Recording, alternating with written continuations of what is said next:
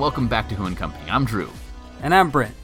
Before we introduce our two guests for this month, we want to remind everyone that Drew and I will be at Regeneration Who in Baltimore, Maryland this weekend. That's March 23rd to 25th, 2018, for any potential time travelers. If you'll also be there, make sure to say hi. This month, we're doing our part to help raise money to support groups intent on changing gun policy in the United States, a subject sorely in the forefront of today's news. As we record this introduction, there has been yet another shooting in a public school, this time in Maryland. Joining us today are two of the organizers of the Who Against Guns initiative, Reality Bombs Joy Piedmont and Graeme Burk.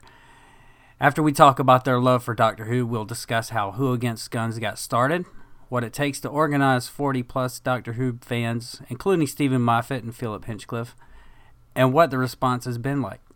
For those who didn't get a chance to donate or who might want to donate more, they're still taking donations until March 31st. And that's all coming up right after this. I'm not doing this because I want to beat someone, or because I hate someone, or because because I want to blame someone.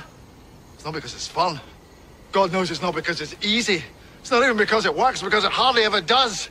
I do what I do because it's right, because it's decent, and above all, it's kind. That erstwhile upbeat fanfare of sci fi frivolity means it's time for another episode of Who and Company. Joining us today are the co hosts from the Reality Bomb podcast. The first is an author of several short trips, including Doctor Who and the Adaptation of Death. Great title. A number of reference books, including Who's 50, the 50 Doctor Who stories you watch to watch before you die, as well as the editor and contributor for last year's Head of Drama, the memoir of Sydney Newman. It's Mr. Graeme Burk. Hello. She's a teacher, a writer, a librarian, and according to her Twitter page, a nerd, special snowflake, feminist, pop culture junkie, and high culture snob, Miss Joy Piedmont. Hi. Graeme and Joy, welcome to Who and Company. Hello. Thank you for having us. Thank you for having us, indeed. Sure. Joy had a question for you before we get started. Uh, did your kids participate in the walkout this past Wednesday? They did. It was quite amazing. Um, the the culture of my school is such that it was essentially um, like a school wide field trip.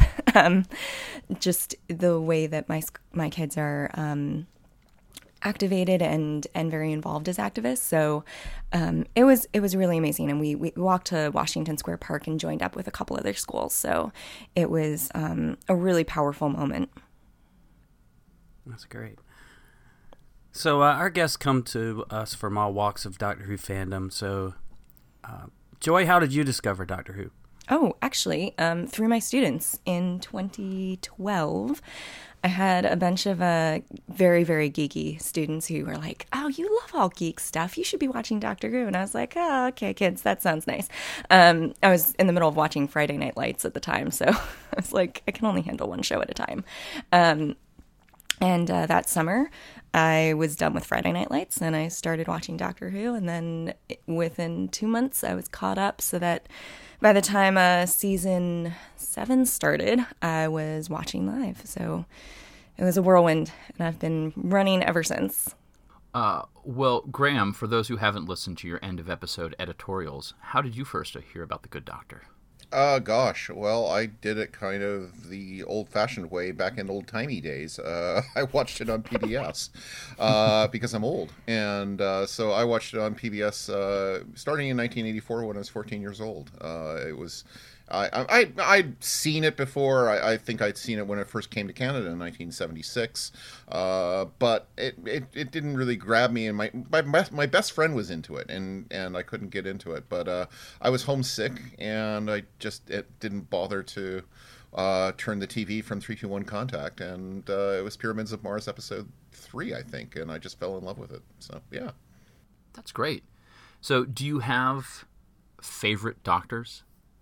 Uh, I yeah, I do. I I have. Um, it's it's Tom Baker, uh, totally and completely. Um, and on the days when Tom Baker's off, it would be David Tennant, and when David's off, it'd probably be Peter Capaldi and and Peter Davison. On you know the rare occasions when all three of those are gone.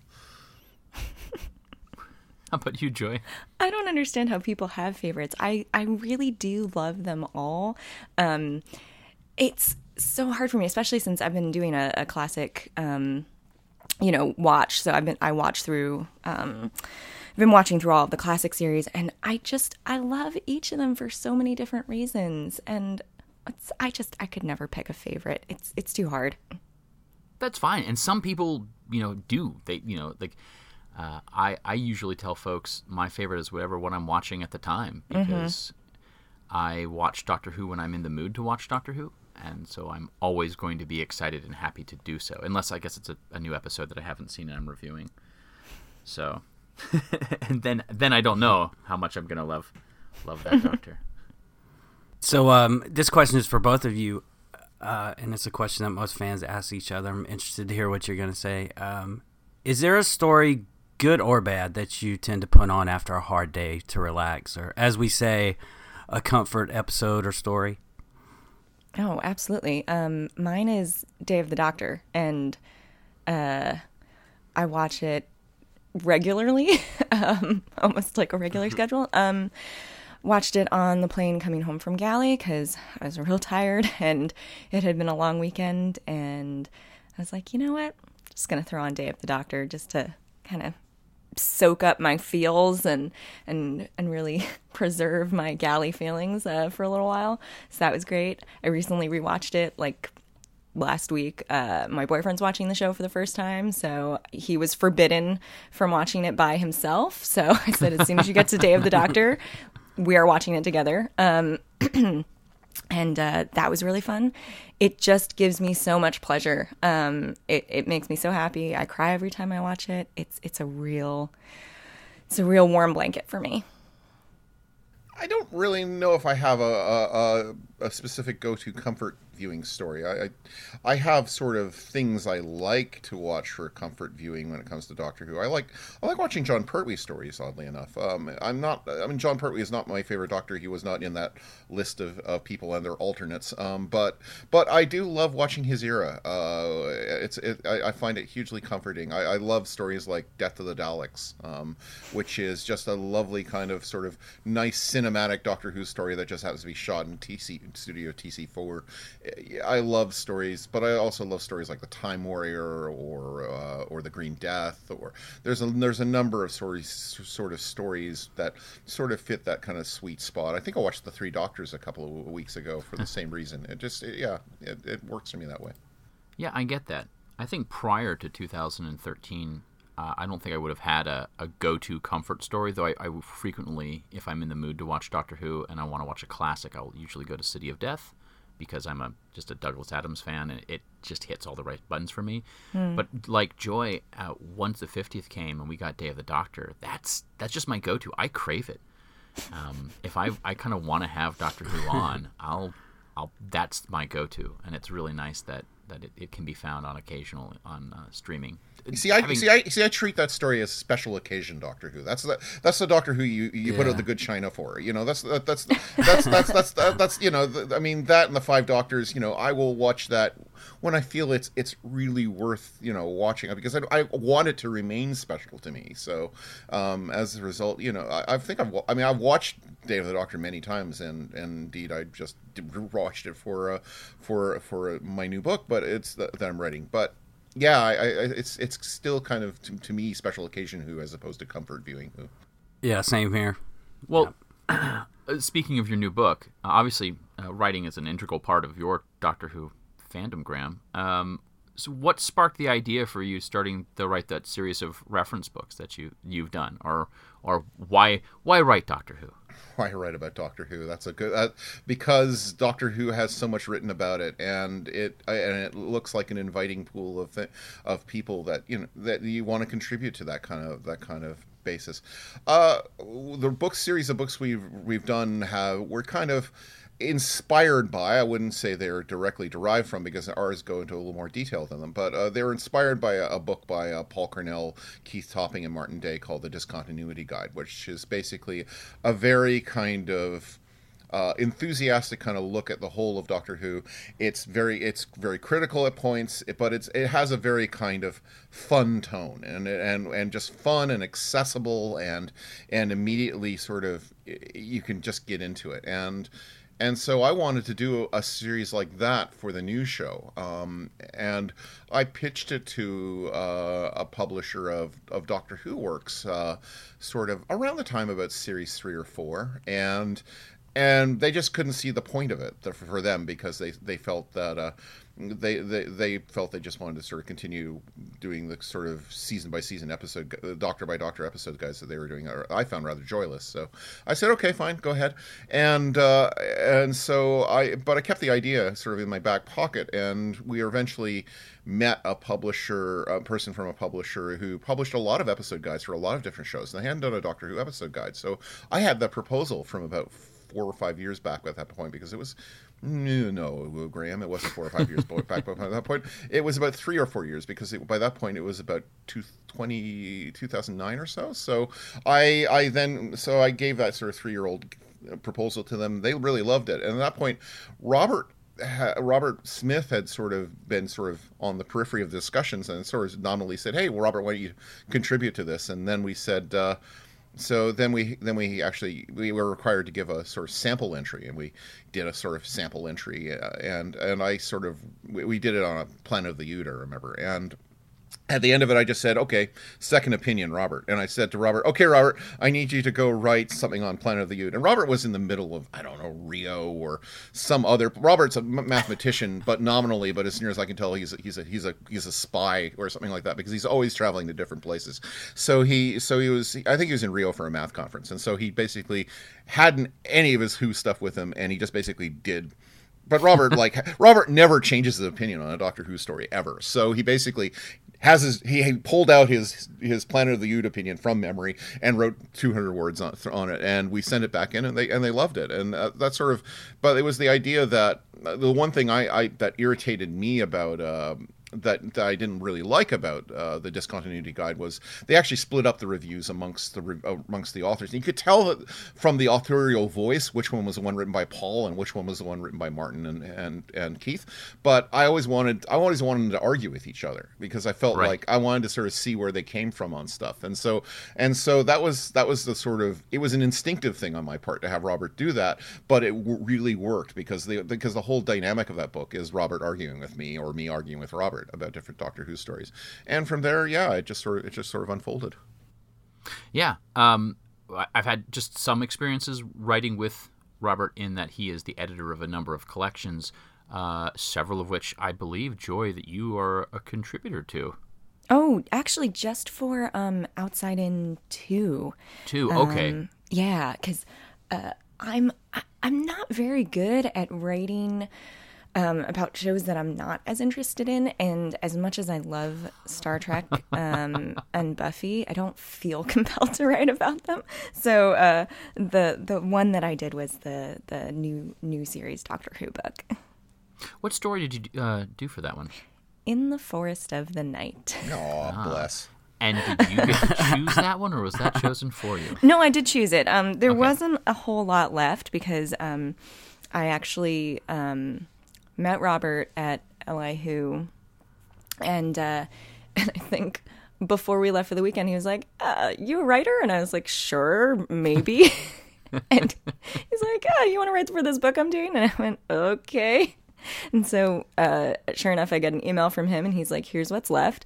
And from the list, um, I I chose "In the Forest of the Night" because uh, I thought, well, it, it's more fun to write about things that aren't are are flawed, um, and uh, I also felt like I could I had a way into it because it's it's a story where you actually see um, Clara and Danny being teachers, and so that was fun because I, I wrote the whole thing as a um, as a observation report by their by their uh, headmaster, their head of school, whatever, and uh, they're they're not doing too well as teachers.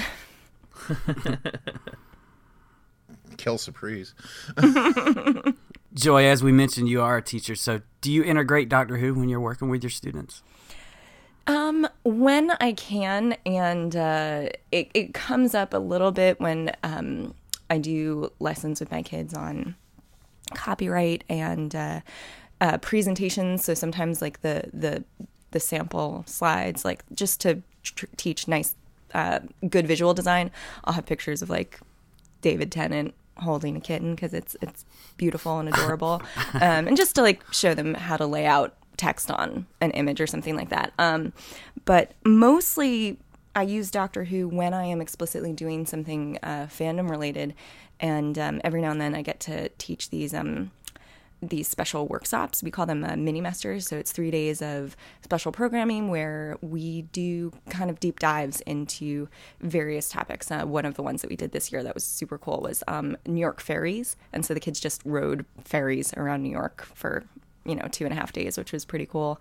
Um, I've run one in the past called uh, Zombie Apocalypse, and so we teach the kids how to survive the zombie apocalypse.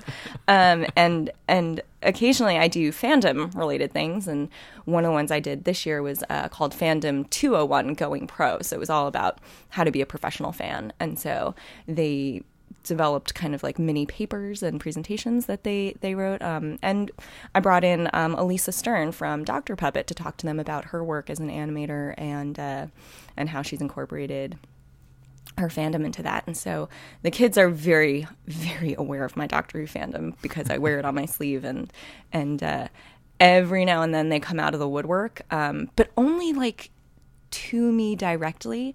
There's for some reason it's like they've gone underground ever since Capaldi um, started, and it used to be all of the Who fans were very out in the open and, and kind of like boisterous about their fandom. And then in the past few years, it's been a lot quieter, and it'll be the random, like, oh, yeah, I love that show too. And I love this, this, and this about it. And, you know, I'll be like, oh, have you been watching it recently? Yeah, I don't really love it as much as I used to, but I still like it. And so their their their fandom is a little quieter, but I still get, you know, the the kid who's like, "Oh, I love that show too." You know, the the recognition of, "Hey, I noticed that thing on your desk is the TARDIS. Tell me more about that." Well, speaking of taking your fandom to a professional level, Joy, you've recently taken over the co-hosting responsibilities on Reality Bomb. How are you enjoying it so far? Oh, I love it. Graeme is so much fun to work with, and we are. Um, She's not being are paid to say this at all, folks. Just to or made or under any duress whatsoever right now. We might have to go back. I think I skipped a line in the script, Graeme. It's okay, no problem. no, You forgot I the part on here where he says that uh, he is benevolent, understanding, uh, wise. wise. None of these things are true. But, uh, No, they're all true. Um, and I find that we're on a very similar wavelength with a lot of things. I, I, I texted him a couple days ago. I don't even remember when this was. And I was telling him about a, um, a spreadsheet that I have kept for years now, actually, just for myself, that's um, all Doctor Who stories ever, you know, written from 1963 to the present. And um, it's got director, writer, um, you know, other information about it. But I also keep track of um, the Doctor Who, the writers' room, like when they've talked about the writers of those stories, and then I keep track of like if RFS has done a commentary, and um, if Reality Bomb has done a gallery on it. So just for for no other reason than I just like keeping spreadsheets and and seeing the stats. Oh, and I also have um, the Doctor Who magazine 2014 rankings, and uh, I was telling Graeme, oh, by the way, I looked up um, some stats on you know gallery and uh, this particular episode was uh, the the highest rated according to the DWM poll gallery that we've ever done just because and he was like see this is why we get along It's like I was like, I created the show, and I, I created the show and that segment, and I didn't even know this. Like, this is the level of knowledge that she actually had done on on this segment was was really kind of incredible. And to a certain extent, that's what what what encouraged me to ask her if she would become co-producer when Alex Kennard stepped down. Was that I wanted I was I I, I could see that she was uh, very very enthusiastic about the show that she that she when when the show was when the show had gone out she would always ask the most intelligent questions about why did why did you do this? or I thought this I thought this outtake at the end was really funny and or you know all these sorts of things. And I thought she's really into this stuff in a, in a in a way so why not ask her? Uh, so yeah it was sort of, it's sort of certainly certainly and and plus every time we've ever had her do anything for the show Joy has been like more professional than any of us. in, and when I say any of us, I don't just mean on Reality Bomb. I mean in any podcast ever invented. Um, so yeah, so it, so your checks in the mail, mailgram. so it yeah it was just, so yeah so it was just so it was it, it just it just seemed like the most logical choice uh, ever so yeah obviously Aww. i just i just need a bit of clarification this spreadsheet you created this independent of your joining Reality Bomb, correct? Yeah, yes. I created it correct. maybe. Correct. I started keeping the spreadsheet maybe like two years ago um, because, like I said, I'm watching the show, uh, the the classic series, and I'm doing it from uh, in chronological order. order um, and I was trying to keep track of what I've seen. Not like I, I would forget, but just to keep track of where I am and um, you know, just because what I like to do is after I watch a story, I will then go see like, oh, okay, um, RFS has done a commentary on it, or like there's a gallery episode on it, or like you know, um, Eric and Kyle have done a DeWitwer on it, and so like I just like to you know go and listen after after I've watched something uh, to to soak up all of the the commentary possible. I I unfortunately don't have as much um, reading time as I used to. Um, because normally my thing is I'll go and read everything ever written about a thing that I watch. Um, but because my, my reading time is more limited because I have to read um, for work, I uh, I listen to podcasts now. Right. I'd like to point out that I, I used to keep a spreadsheet when I was like a teenager of Doctor Who. It was a Lotus one two three spreadsheet because that's how long ago that was. Um, Excel didn't even exist, so it was, and it literally just only had name of story, writer. I didn't consider I didn't consider the director an important an important thing.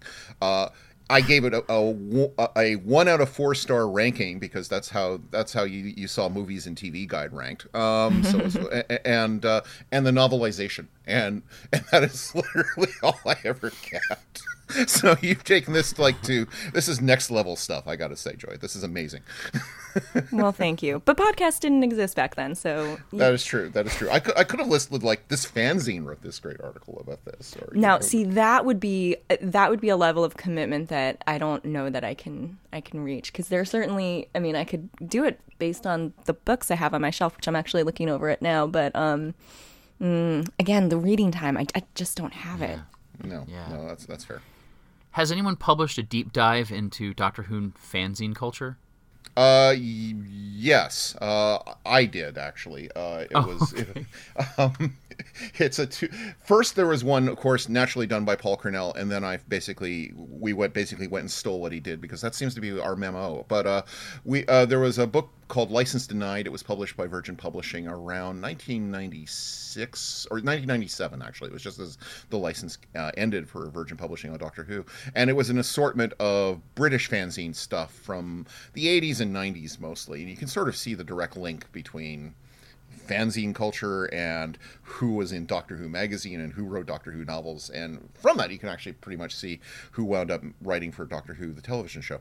Uh, but uh, so, and then, then, then the early 2000, sort of the mid er, mid 2000s, uh, Matt Norwegian and uh, Robert and I, the first two books we did were called uh, Time Unincorporated. It was not my title, uh, and it was it was basically an archive of fanzine articles from more from North American fanzines, but also from British fanzines, and just fan, just in sort of repository of fan writing from about, I'd say, the early '80s to right up to the 2000s. We did a volume on the classic series, and we did a volume on the new series, and so hmm. uh, the new series up until I believe I believe Planet of the Dead. I think was the last one we did, or or no, we did we did up to Matt Smith's season. The problem was is that the the the publishing date got changed like four or five times, and, and our cutoff our cutoff changed. So I, I, I now have like three different cutoffs in my head. But yeah, I think we did up until Matt Smith's first season. So it was a it was a, it was a really. But yeah, if you want to deep dive into that, I mean, I think those two two books are still in print, and you can find it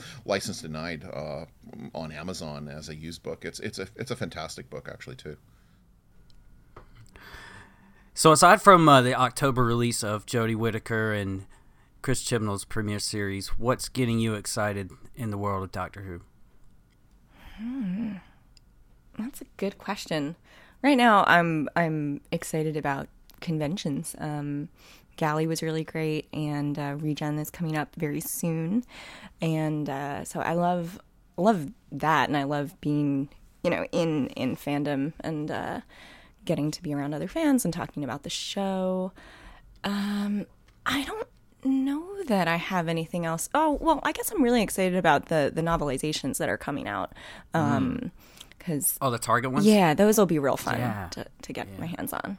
Yeah, the novelizations. I think uh, I'm really excited about the uh, Blu-ray coming out of uh, Tom Baker's first season. Um, so Yes. which which is, uh, I am a sucker for VAM, so therefore I will be buying this. Um, and uh, and I'm looking forward to seeing how well the upconvert works uh, on on the on the stories and the, and so and so yeah, I'm excited about that. I think there's uh, and I generally uh, I get really excited about sort of the slow trickle of news that comes out from from set reports and other stuff. I, I dig that kind of stuff. I'm, I'm looking forward to I'm looking forward and I've been really enjoying uh, Chris Chibnall's uh, production notes in Doctor Who magazine. Uh, I, I found it the first one a little bit stiff and patrician, but he's gradually kind of loosening up and realizing that we're not actually go- we're not actually all out to get him, so it's okay.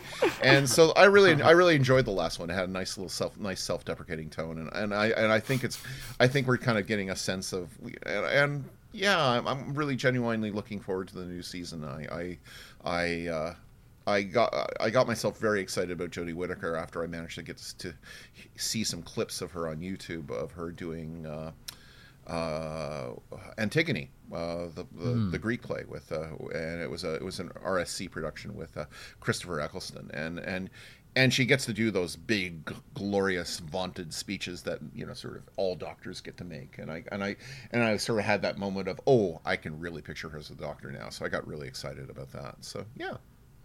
Brilliant. Joy, do you pay attention to uh, all the stuff coming out, bef- the production notes and, and whatnot before uh, an episode comes out, or do you try to stay surprised? I I try to stay as uh, as pure as possible. Um, I think the hard thing is that the more that you that you immerse yourself in fan culture, the harder it is to get away from those those kinds of things. Um, so I try not to to stress about it too much if I hear something, uh, but I don't necessarily seek out those those set reports or rumors. Um, if they if they cross my path, I, I don't you know get too worked up about it but uh yeah i like to go in fresh because um the problem is even what little i hear um hear about i, I can i can overthink it and so i'd rather go into watching uh, with as clean a slate as possible and I have found in the past few years, um, and this goes across the board with any movie I watch, you know, book I read, I tend to enjoy things more when I know as little as possible about what's coming. And I've found some of the most enjoyable experiences I've had recently are when I knew nothing about a book before I started it. You know, didn't even read the the flap copy and just picked it up, went because somebody said, "Hey, you'll really love this."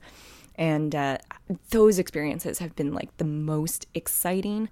So yeah, I try to stay as far away from those kinds of things as possible because unfortunately, like w- the few things I have heard actually about this most um, this upcoming season are are a little bit like worrisome to me and so i'm trying not to think about it as much as possible actually because i, I want to i want i I, I always want to go in loving the show, right? You know, like I, I never approach Doctor Who like, oh, I'm gonna hate this, and so I'm grumpy about it. You know, I want to like the show. It's, I love it, and so I want to give it as uh, a- as fair a shot as possible.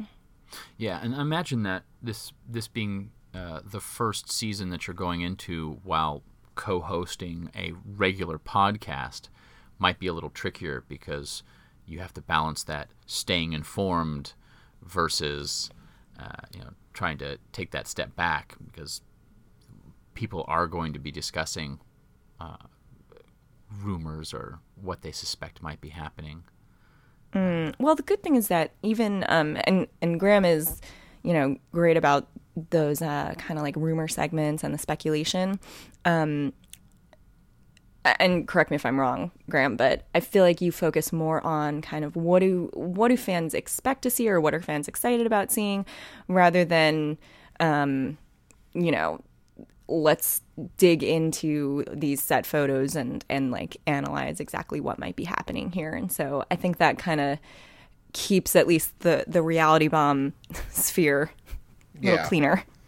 I, I mean, the watchword that we have for doing Reality Bomb is is enthusiasm, and enthusiasm doesn't mean uncritical. I mean, we have very critical segments, but I think enthusiasm means that you kind of go in with a with a different kind of headspace I think than than than other shows. So our approach to dealing with the rumors and partially because the rumors are very slowly dripped here and he has been actually very good at keeping keeping things off the grid.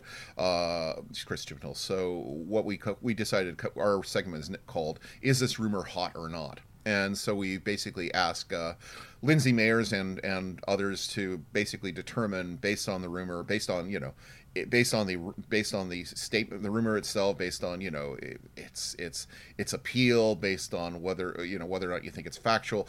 Can you judge if is this rumor hot or not? And I felt this is the best way to sort of keep that enthusiasm going without turning it into kind of a oh let's dissect every single detail that we don't know in context. Um, and and and and because I feel that becomes a zero sum game. You don't actually gain anything from that other than just sort of feeding the beast of of fan grumpiness, and, and, and there's enough of that in the world. Greetings, fans of Doctor Who podcasts. We have an important message. that we'd like to share with you. We've all been moved by recent events. The survivors at Marjory Stoneman Douglas High School are using their voices to speak out for those who cannot. to say never again. and demand change. We are asking the Doctor Who community to follow their example and to shine a light on this urgent issue. This March, representatives of all your favorite Doctor Who podcasts and some special guests will be coming together to do a podcast commentary of the 1969 Patrick Troughton story, The War Games. That's 10 episodes of Classic Who, with more than 40 writers, authors, podcasters, and fans participating, including a special commentary with Steven Moffat. But here's the thing we're not putting out this podcast on any one show's feed. We're only releasing it to listeners who provide a donation to an organization committed to ending gun violence. Here's what you have to do make a donation of $10 or more to March for Our Lives, or the Brady Campaign to Prevent Gun Violence, Or Moms Demand Action. Or the Community Justice Reform Coalition. These organizations are U.S. based and focused on changing American laws and policy. they welcome international donations. However, if you live outside the U.S. and want to donate to an organization in your own country, You can find some suggestions at realitybombpodcast.com slash who against guns. If you send a copy of your receipt to Gallifrey Stands at realitybombpodcast.com, you'll get information on where to download your special commentary podcast later in March. You can find more details at realitybombpodcast.com slash who against guns. The Doctor has implored us to be kind, and in 2018, amplifying amplifying a good cause is one way that we can be kind. to each other and our world. So let's get involved. So let's get involved. So let's get involved. So let's get involved. And be kind.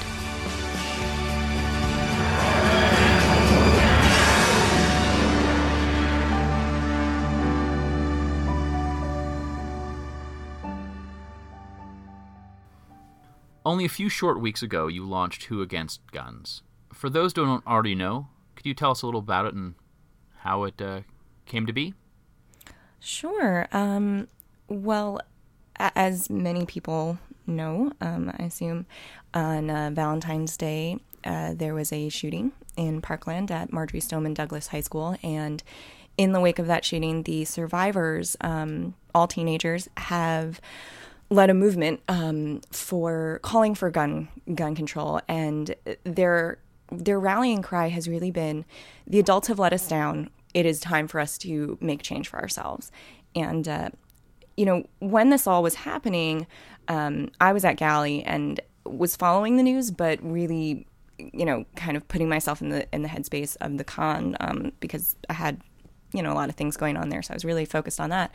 And then um, as soon as I landed back in New York, I couldn't stop thinking about um, what had happened, the shooting, and um, the, these events always really shake me up because I work at a school, and um, just thinking about these students and how much they reminded me of my own kids who are activists, and and I thought, you know, this is exactly the kind of thing that that my students would do. God forbid anything happened um, at my school, and so I thought we have um, such a great community, and I was I was really thinking a lot about Gally and and um, all of the people that I know through conventions and how connected we are um, as a podcasting community, as a fan community, and I thought like, wouldn't it be great if we did some sort of like all star kind of thing where we get a bunch of people together, we do something, right? Like this is like the nebulous idea in my head. Like we do something and offer it to people who make a donation to um, March for Our Lives, the uh, the march that the Marjory Stoneman Douglas High School students are leading,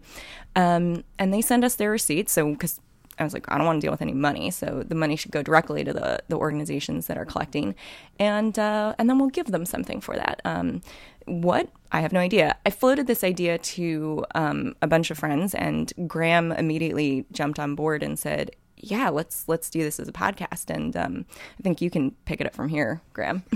Yeah, I, I, mean, Joy is the prime mover of this thing, um, and it really came came from her own uh, passion about what to do about the situation.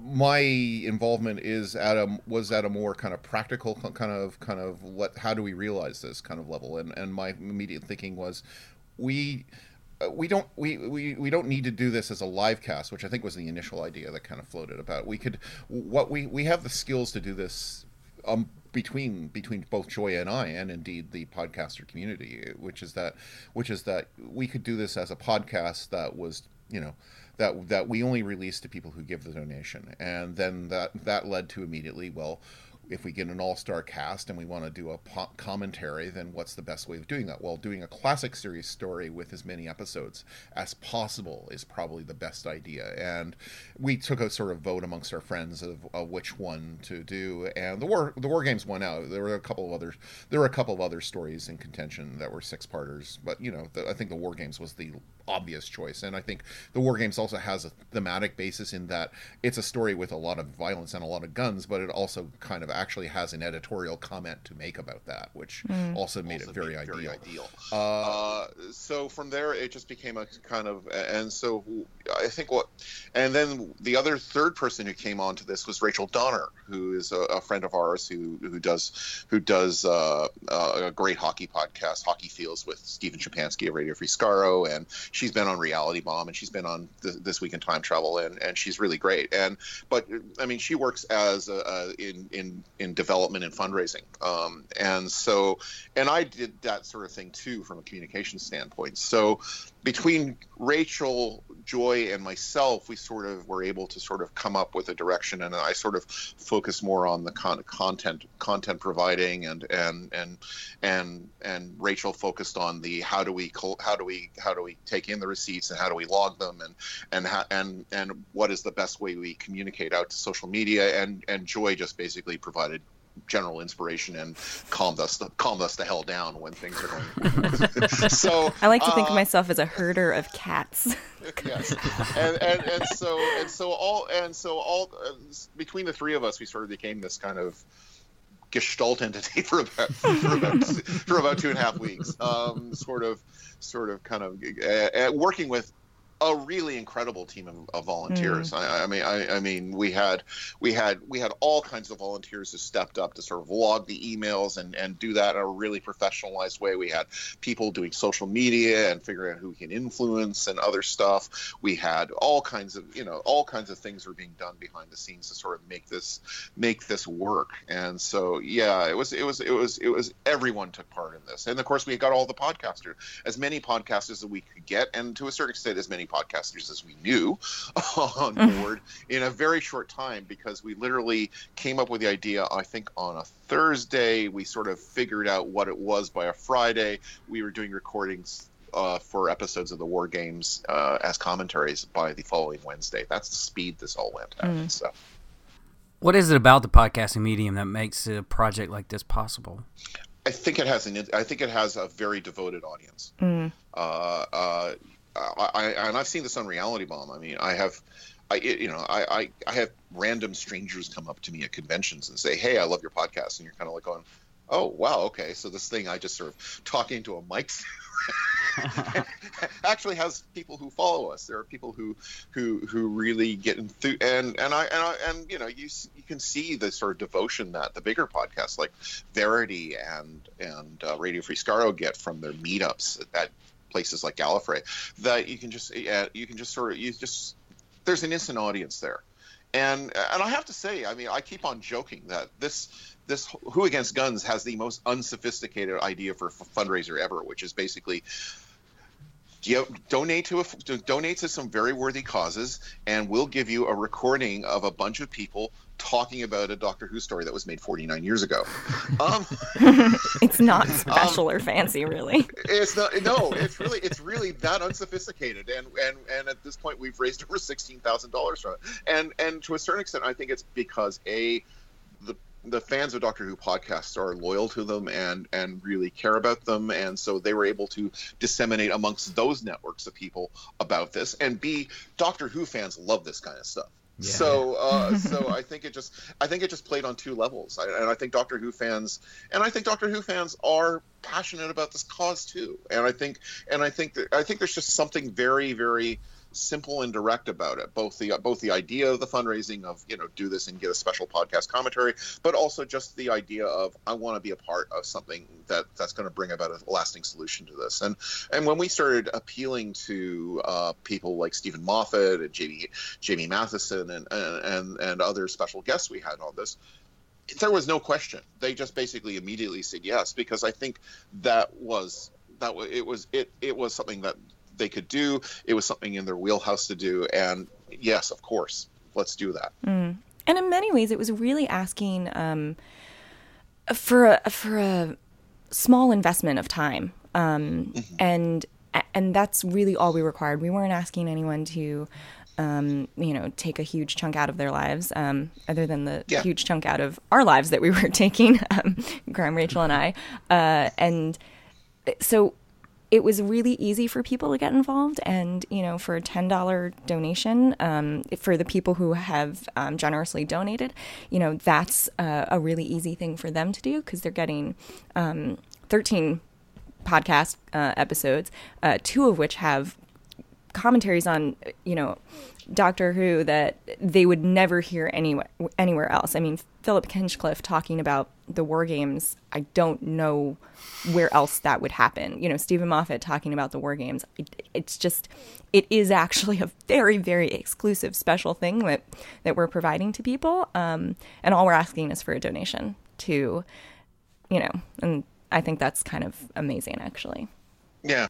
So I mean, when you think about it, two thirds of, of the people who contributed to Against Guns gave gave twenty dollars or less, which is really amazing because it means that we raised almost sixteen thousand dollars on twenty dollar gifts or less, and I think that's amazing. That's a testament to how many people just immediately got this idea and immediately wanted to just go do something. I I, I think that's wonderful.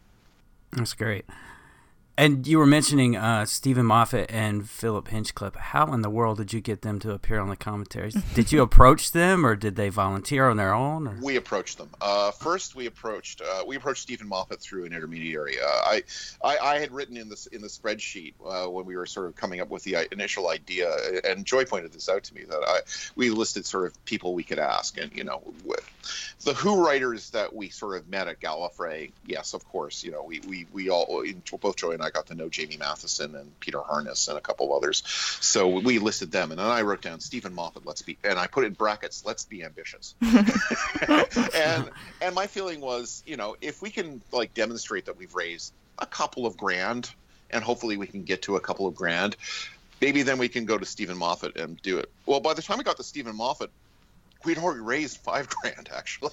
So, so at that point, so I just, I just basically sent, sent a letter, just sort of uh, saying, look, you know, I, I, my joke about this being the most unsophisticated fundraising idea ever, and just sort of saying, look, all you want is like 25 minutes of your time to go watch the season finale of Doctor Who in the 1960s, and you know, can you, and and and Steven like and I wrote it through an intermediary. And the next morning, I got up at 5 a.m. to go to the bathroom because I'm old, and uh, and I, I checked my phone because, uh, which my wife constantly tells me never to do, and I try. I've been very good about not doing that anymore. But I wanted to know if Steven Moffat had written back, and I thought, well, maybe we'll get something from from my intermediary saying, you know, we've done this. And I check it, and sure enough, there is an email from Steven Moffat to me saying, of course I have opinions about the war games. I will definitely be willing to do this. Well, I wasn't going back to bed at that point, so that was pretty much uh, that was pretty much the best Friday morning of my life. So uh, yeah, so that, that was kind of how we got him. And then I was I was talking to Joy, and we were talking about, well, who else could we get? And at that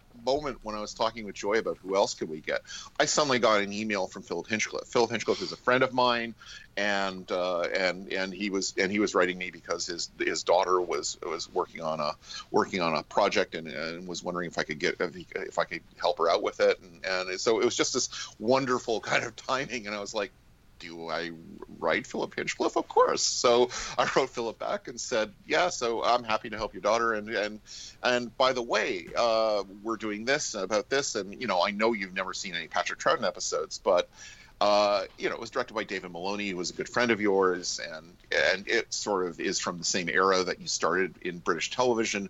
Uh, would you mind just watching it and just sort of watching the first episode and sort of you know giving giving talking about it from that perspective? And he, he wrote back immediately and said, absolutely, I want I want to do something about this problem. And you know, it was the same we had from everybody else. Mm. Yes, how can I help? So yeah. So the time of recording, it's been less than a week since Who Against Guns dropped the link to the uh, 13 episode commentary of the War Games. What's the response been like?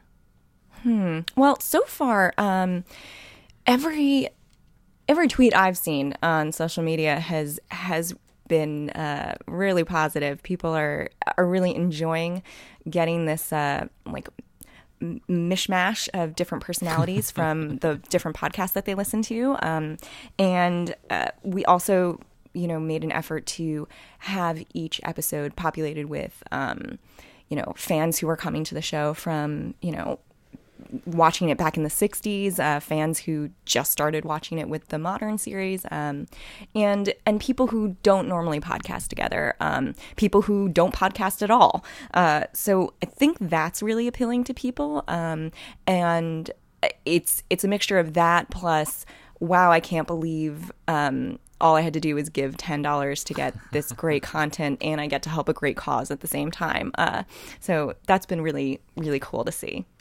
Yeah, and we've raised at this point some just just a little bit more than sixteen thousand dollars, and we have over six hundred and fifty unique donors uh, who have contributed to this, to this project, which is amazing.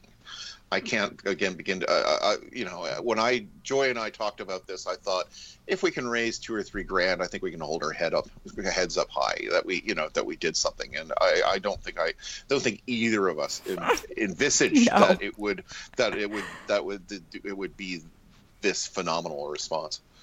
And people can still donate, can't they?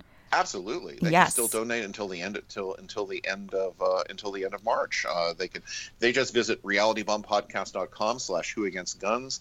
All the instructions are there. There's four different uh, organizations they can donate to: March for Our Lives, the Brady Campaign to Prevent Gun Violence, Moms Demand Action, and the Community Justice Reform Coalition. You just basically make a donation to those four organizations keep it and send and forward the receipt to us at Gallifrey stands at realitybombpodcast.com. It is that simple. And like I said, the instructions are on realitybombpodcast.com slash who against guns. I should have had the page open when I did that first. Sorry, guys.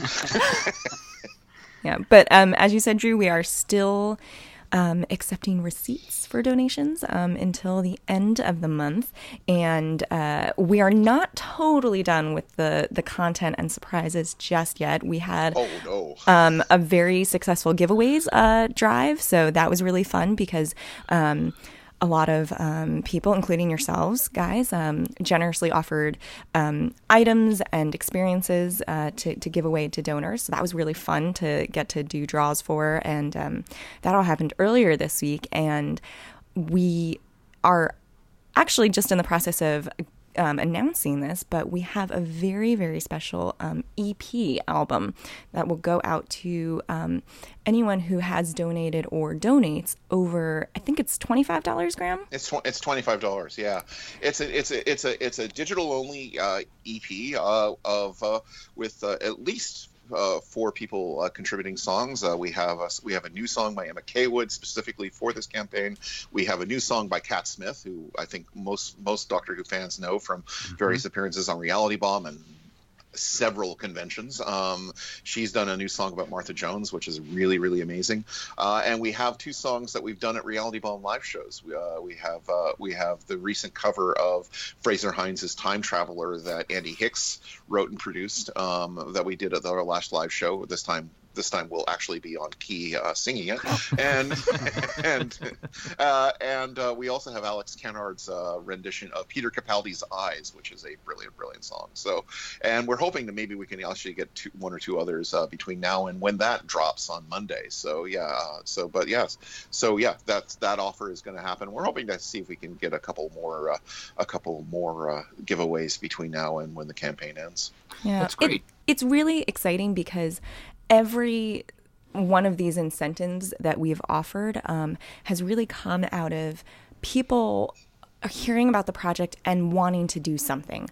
Um, I can't tell you how many times we have received emails from people saying, "This is amazing. I donated to you know X organization, and also hey, would you accept this um, book that I'd like to donate? Or um, how can I help you? I'm, you know, I'm a podcaster. What can I do to help? And um, it's been so encouraging to see all of the people who've wanted to be involved in some way. And so, um, one of the people who who did that was Emma, who who emailed and said, "Hey, I was so inspired by the work that you're all doing. I wrote this song." Um, that is about the doctor being a, a hero who doesn't carry a gun. And, uh, you know, once we had that, and Kat had reached out actually with her music as well, we thought, well, geez, we, we should really use this in some way. And, um, it's uh, it, it's actually overwhelming the the response and the generosity from from the fan community. I'm working with Emma on a, another anthology right now, um, Children of Time, which is a uh, in print anthology about uh, the companions of the Doctor, and she is having a a song in that, uh, hmm. which is really quite excellent. It's nice to see that kind of talent across the board. Now, if folks who have already donated want to donate again, um, I assume their donations are cumulative. They want to work their way yes. up towards a higher. Yeah, fantastic. We encourage people to do that. well, yeah. Well, I mean why wouldn't you, right? At this point in time. Any projects uh, planned for the future, Graeme? Oh gosh, uh, well, let's you know, I, I just finished a book uh, about uh, about Sydney Newman that came out uh, last year, uh, Head of Drama, which I contributed to. Uh, it's largely a memoir of Sydney Newman, but it also has a, a long biographical essay at the back of the book w- w- uh, on how Newman was involved in the creation of Doctor Who and how he created Doctor Who and, and what he did after after he left the BBC. Uh, so that's still available from ecwpress.com. Uh, I am currently working on a sequel to Who is the Doctor with Robert Smith. Uh, we just spoke with the people at kind people at ECW Press and pointed out that the new season of Doctor Who is is later than we thought, and we keep on putting off the publishing date for this book because we keep on getting visited by real world circumstances. First, it was when is series series uh, series 10 coming out and then we series 10 came out and then Jodie Whittaker got cast and we realized we couldn't like do a doctor who book and have like Peter Capaldi on the front of it. we needed to we needed to include Jodie Whittaker's first season, so that delayed it to next year. And then I had to give the our publisher the news that well, actually they're looking at late October for doing it. So I don't think we're going to be able to make the late October deadline that we had originally suggested. So it's now looking like it's going to be a fall 2019 book, um, and uh, and probably just in time for Jodie Whittaker's second season. At which point, I'm sorry, the book's just going to go out, so it will be, it'll be great. Um, and of course. Uh, you know, Joy and I continue doing Reality Bomb, and uh, we, we're going to start working on a new episode probably as soon as we finish this Skype call with you. So, um, so you know. Joy? Ah, well, um, Reality Bomb, uh, my my actual job. Hopefully, yeah, my actual job too. um, um, I'm on spring break now, actually, which is nice because I get to have a little bit of a of a you know mental vacation, uh, which is exciting.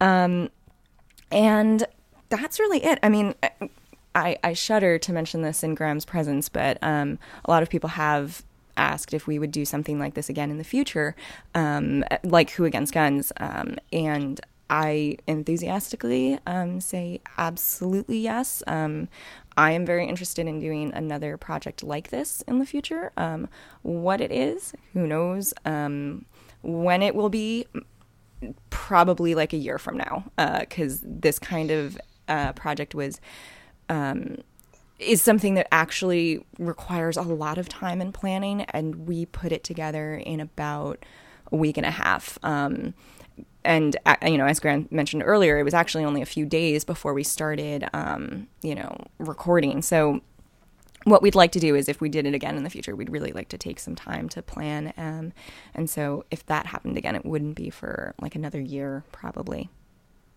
I maybe by that point I'll have gotten the sleep back that I that I lost doing this thing. So so so yeah, I, I think I think I, I'm I'm I'm definitely enthusiastic about doing something like this again. But yeah, I think I think I, I need a little more recovery time.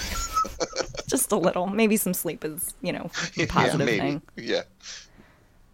Sleep is not overrated, Doctor. By the way, just just just in, just for all the Doctor Who fans who are about to turn turn up with you know sleep is overrated. Sleep is for tortoises. No, no, no. Sleep is actually really mm. important, guys. Let's let's you know the Doctor is not human. We are. So there you so there you go, Doctor Who fans. I've answered you. well, Joy, you're going to be at um, Regeneration Who in Baltimore this upcoming weekend. Do you have any uh, panels you'd like to plug in case any of our listeners are going to be there also?